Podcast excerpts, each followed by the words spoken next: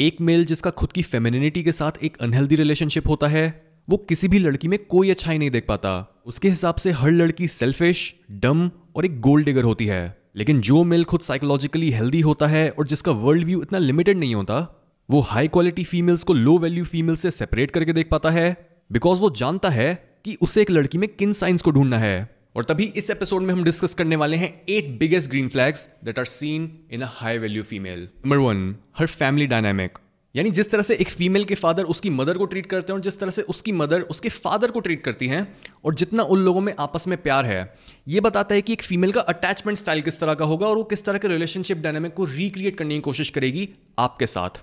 Because बचपन में क्या होता है, जब भी हम किसी ह्यूमन इंटरेक्शन को नोटिस करते हैं, हमें लगता है कि प्यार की डेफिनेशन यही है और हम फिर उसी डेफिनेशन को फिट करने की कोशिश करते हैं अपने फ्यूचर के रिलेशनशिप्स में। जैसे आई रिमेंबर मेरे एक नए रिलेशनशिप में मेरी गर्लफ्रेंड मेरे को बता रही थी कि किस तरह से उसके फादर इतने ज़्यादा रोमांटिक हैं और इतने सालों बाद भी उसके पेरेंट्स के बीच बहुत ज़्यादा प्यार है। और इसी बात को सुनकर मेरे को ये समझ आ गया था कि फ़र्स्ट ऑफ़ ऑल इसको बहुत अच्छी तरह से रेस करा गया है। एंड सेकेंडली जिस नज़र के साथ ही रिलेशनशिप्स को देखती है, वो बहुत ज़्यादा पॉजिटिव है। और इसी वजह से हमारे रिलेशनशिप में किसी भी तरह की टॉक्सिसिटी नहीं आएगी। Number two she takes care of her body अगर कोई इंसान खुद की बॉडी की केयर नहीं करता, वो खुद की बॉडी की रिस्पेक्ट नहीं करता, और वो खुद को ग्रो करने के लिए हेल्दी हैबिट्स नहीं डेवलप करता, ऐसे इंसान से आप कैसे एक्सपेक्ट कर सकते हो कि वो आपकी रिस्पेक्ट करे या फिर आपकी ग्रोथ में आपकी मदद करे? जो इंसान खुद के साथ ही लॉयल नहीं है, वो कभी भी आपके साथ लॉयल नहीं रह पाएगा। दैट्स वाई जो भी फीमेल अपनी हेल्थ का ध्यान नहीं रखती, जो भी अपनी फिटनेस का ध्यान नहीं रखती, और वो लो क्वालिटी जंक फ़ूड खाती है never talk to her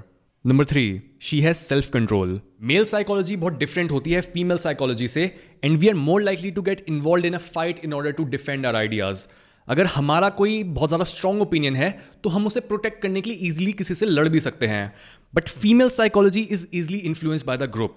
जैसे अगर एक ग्रुप का एक सर्टन ओपिनियन है बट एक फीमेल का बहुत डिफरेंट ओपिनियन है तब भी she is more likely to change her opinion and she is more likely to confirm according to the group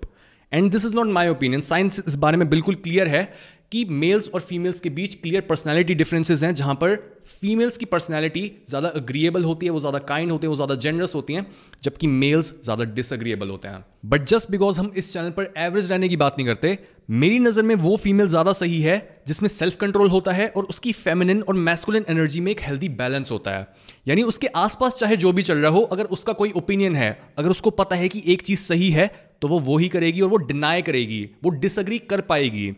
हम बेसिकली बात कर रहे हैं एक फीमेल के हाई स्टैंडर्ड्स होने की, कि उसके आसपास के लोग चाहे उसको जितना कन्विंस करने की कोशिश कर लें कि चल सिगरेट पीने चलते हैं, चल दारू पीने चलते हैं, चल कोई उल्टा सीधा काम करते हैं, वो बोल पाए नो और ये नो बोलने के लिए एक फीमेल को थोड़ा सा मैस्कुलिन होना ज़रूरी होता है। Number four healthy self esteem एक फीमेल जिसकी सेल्फ एस्टीम लो होती है और उसे एक्सटर्नल वैलिडेशन चाहिए होती है खुद के बारे में अच्छा फील करने के लिए, ये एक साइन है कि उसकी मैस्कुलिन और फेमिनिन एनर्जी के बीच एक इम्बेलेंस है, क्योंकि उसने अभी तक खुद को हील नहीं करा है। इस तरह की फीमेल के साथ सिर्फ़ एक फेमिनिन मेल ही सेटल कर सकता है, जबकि जिस फीमेल की सेल्फ एस्टीम हेल्दी होती है, वो ज़्यादा सोशल मीडिया को यूज़ नहीं करती, वो ज़्यादातर पार्टीज़ में नहीं जाती, और वो बहुत सारे लोगों से बात नहीं करती बिकॉज़ वो जानती हैं कि वो खुद में कंप्लीट हैं, और उन्हें बार बार नई नई डेट्स पर जाने की या फिर लोगों से अप्रूवल लेने की ज़रूरत नहीं है। नंबर फाइव प्रोवाइड्स वॉम्थ एक मेल के लिए बहुत ईजी होता है कि वो बहुत ज़्यादा पत्थर जैसा, एकदम इमोशनलेस और स्टोइक बन जाए। बिकॉज़ दुनिया इतनी क्रूअल है कि अगर हम अपने इमोशंस में ही बहने लग गए तो हमारा एनिमी आएगा और हमें काट के चला जाएगा। That's why the world demands emotional control but जिस भी मेल की लाइफ में कोई ऐसी फीमेल नहीं होती जो उसे वॉर्मथ दे सके, ऐसा मेल बहुत ज़्यादा बेटर और बहुत ज़्यादा टॉक्सिक बन जाता है।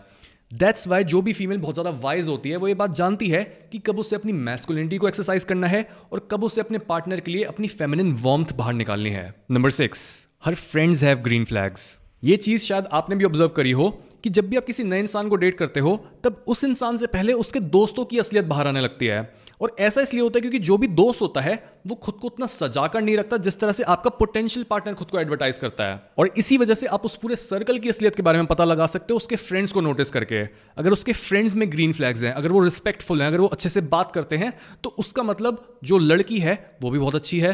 बट अगर वो बहुत ज़्यादा रेड फ्लैग्स दिखा रहे हैं, अगर वो बदतमीज़ है, अगर वो ढंग से बात नहीं करते हैं, वो बहुत ज़्यादा गालियाँ देते हैं, उल्टे सीधे उनकी हैबिट्स हैं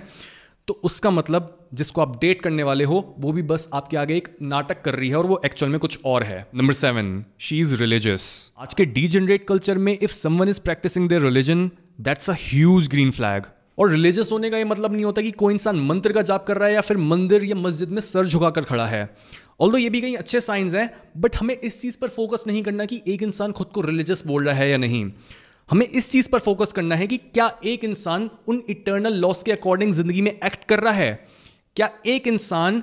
वो जो टाइमलेस विजडम है जिसको इंप्लीमेंट करने से सबका बेनिफिट होता है, उसको अपनी ज़िंदगी में उतार कर बैठा है? If yes then that is a guaranteed green flag number eight she knows that she is the cherry यानी वो फीमेल ये बात जानती है कि वो आपकी लाइफ में कभी भी नंबर वन प्रायोरिटी नहीं बन सकती और आपकी लाइफ में सबसे पहले आता है आपका पर्पस आपके लिए सबसे ज़रूरी है अपनी हाईएस्ट पोटेंशियल तक पहुँचना और उसके बाद आपके किसी भी तरह के रिलेशनशिप्स आते हैं। अगर वो फीमेल आपको फोर्स कर रही है कि आप उससे अपनी प्रायोरिटी बनाओ और आप अपनी पोटेंशियल पर काम करने से ज़्यादा उसे अपना समय दो दैट मीन्स वो आपको आपकी हाईएस्ट पोटेंशियल तक पहुँचने से रोक रही है and she is not the one